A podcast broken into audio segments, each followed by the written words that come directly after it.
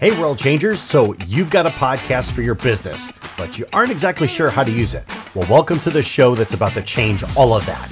In this podcast, I'm going to be sharing with you the best tips, strategies, and tactics that's going to transform your marketing and elevate your business. Those hangups you have, gone. Those roadblocks, we're knocking them over.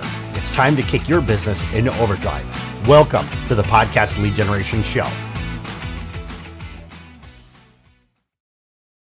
Hey there, World Changers. Cliff here. Today we're going to be talking uh, about mindset and how I decided that I was going to turn 2022 around. Now, and I talk about mindset quite often in here because simply, uh, simply being an entrepreneur is the ultimate self-help game, right? You you are going to be facing limiting beliefs you're going to be facing many internal challenges. You're going to be facing challenges, you know, in life, dealing with your customers, dealing with your family. Uh, we get it basically from all angles. And so I spend time talking about mindset because this is much of a journey for myself as it is for you, as it is for every entrepreneur out there. It's, it's there's always opportunities out there to uh, to be able to learn and how we face these challenges is more a test of our character than anything. And one of the things that I wanted to talk about with regards to, especially with mindset coming into 2022, is this is no secret before. I've talked about this on previous podcasts, but it was about uh, the, you know, dealing with the, the death of my dad. He passed away on New Year's Eve of 2020. So going into uh, you know 2021 was just hard, and you know I I could still remember 2021, the beginning of that year, just being really dark. You know I was still dealing with the death of uh, you know my brother. You know and I you know my relationship went sideways, and then my dad died.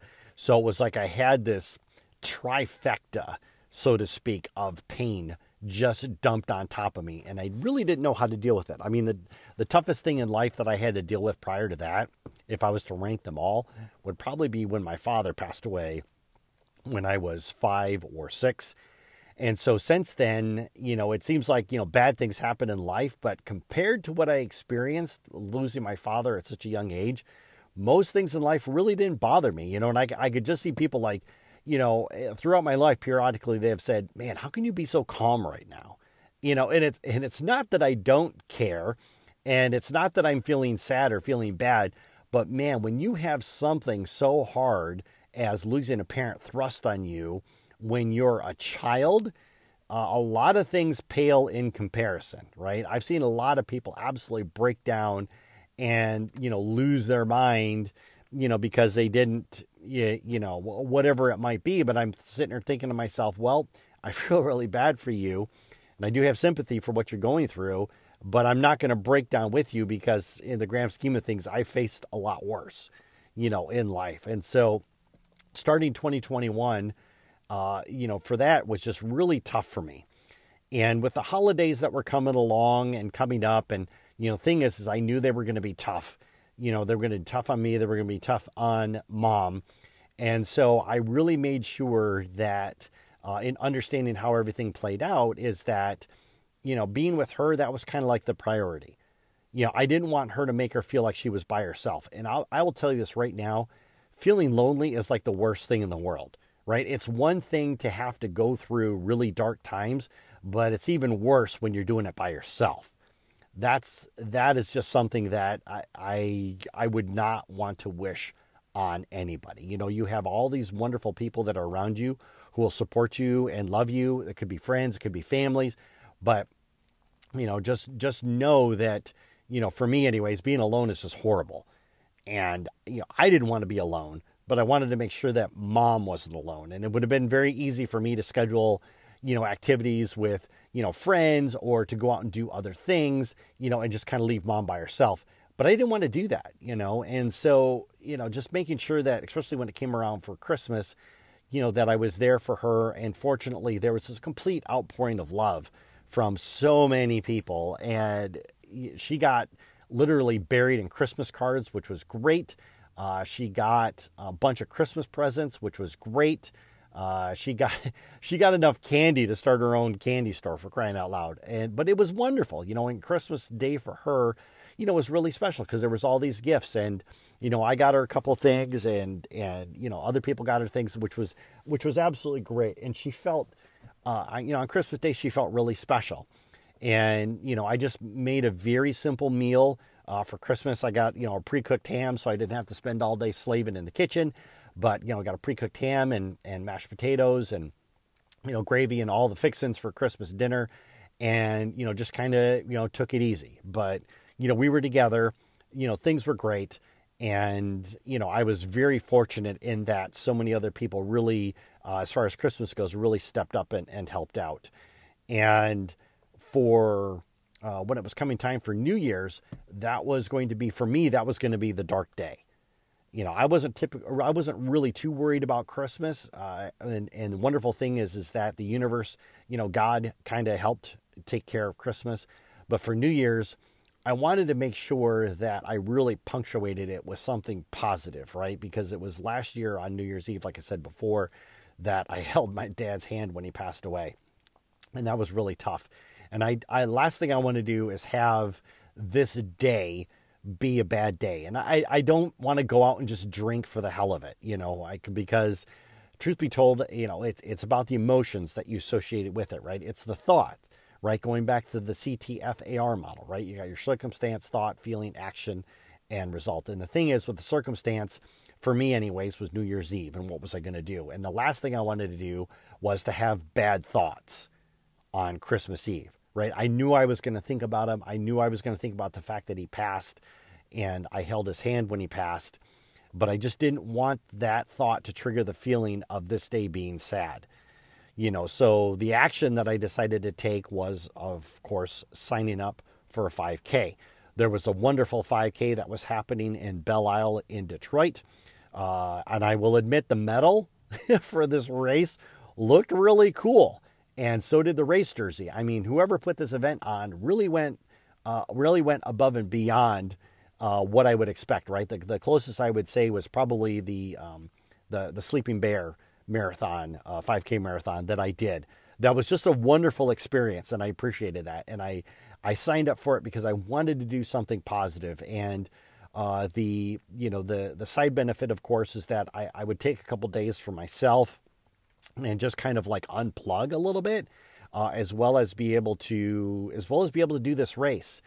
And my mom, uh, I'm really glad she decided on this, but my mom decided to spend those days uh, with her brother and his wife, which is great. So she wasn't alone, uh, but it gave me a chance, an opportunity to, you know, kind of reflect, think about, you know, what this time really means to me and be able to go run the 5K you know, go out there and just do it and run my best. Unfortunately, uh, because the weather in Michigan is just so stinking unpredictable, it was actually in the mid 40s when I ran. So, uh, you know, I was breaking a sweat when I crossed the finish line. And, you know, I was like, this one's for you. You know, this one's for you, Dad.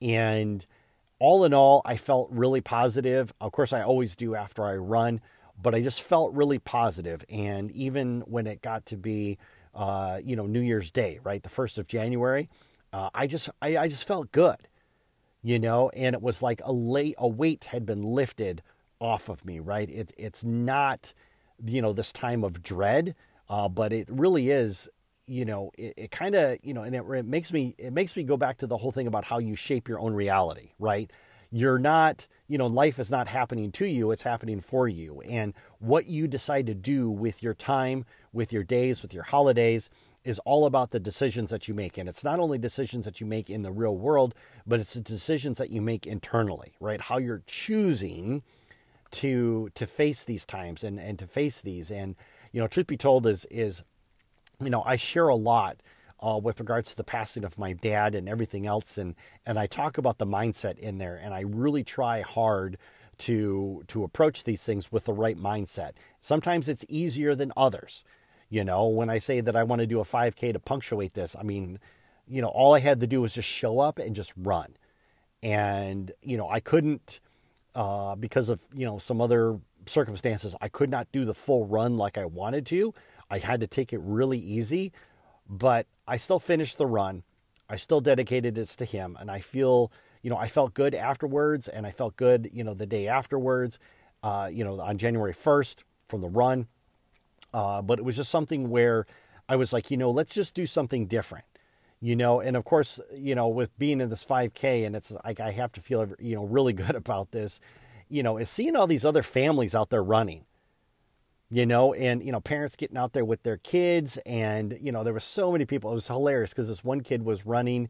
And his dad was running next to him, and he was actually filming him on his phone. Right, the dad was filming the kid on his phone, and you know, they were running and the dad was just, you know, had it running and these people ran by the little kid and all of a sudden the little kid started sprinting because uh, he didn't want them to beat them uh, at the end. And so the dad was trying to play catch up.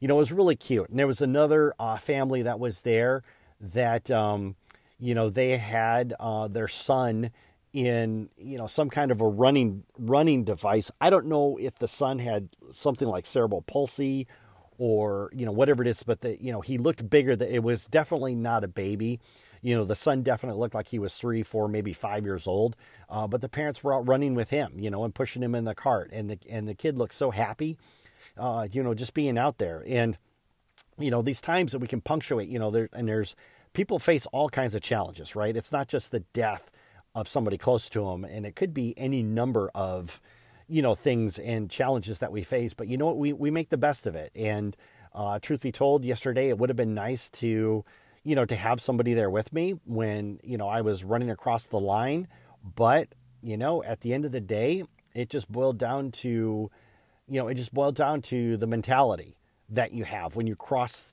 when you cross that line you know when you when you have that day that's coming up that you know you remember something you know tragic happened on this particular day or something happened in your life you know do you want to really celebrate those times you know in a in a positive way? And what can you do?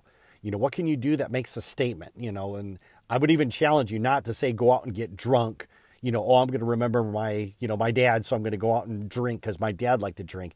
But what's something that you can actually do to really punctuate that day to to celebrate their life you know? And so for me the best way to do this was to go out and you know to to run this race and you know be a part of it. And you know my dad always did like to go down to Detroit and watch the Detroit Grand Prix. And so running a race just seemed very apropos you know? So uh anyways like I said it's how, it's how we choose to handle these things how we choose to go in there and and I've talked about this before right with the CTFAR model give yourself permission to think a new thought you know, not a day, it's not like, oh, it's the anniversary of this day and I'm going to be sad. You know, give yourself permission to new thought. What what is something that I can do to punctuate, you know, their life, to celebrate their life and what they meant to me and how much I appreciate it. So anyways, with that being said, I'm going to draw this episode to a close and I'll talk to you guys in the next episode. Cheers.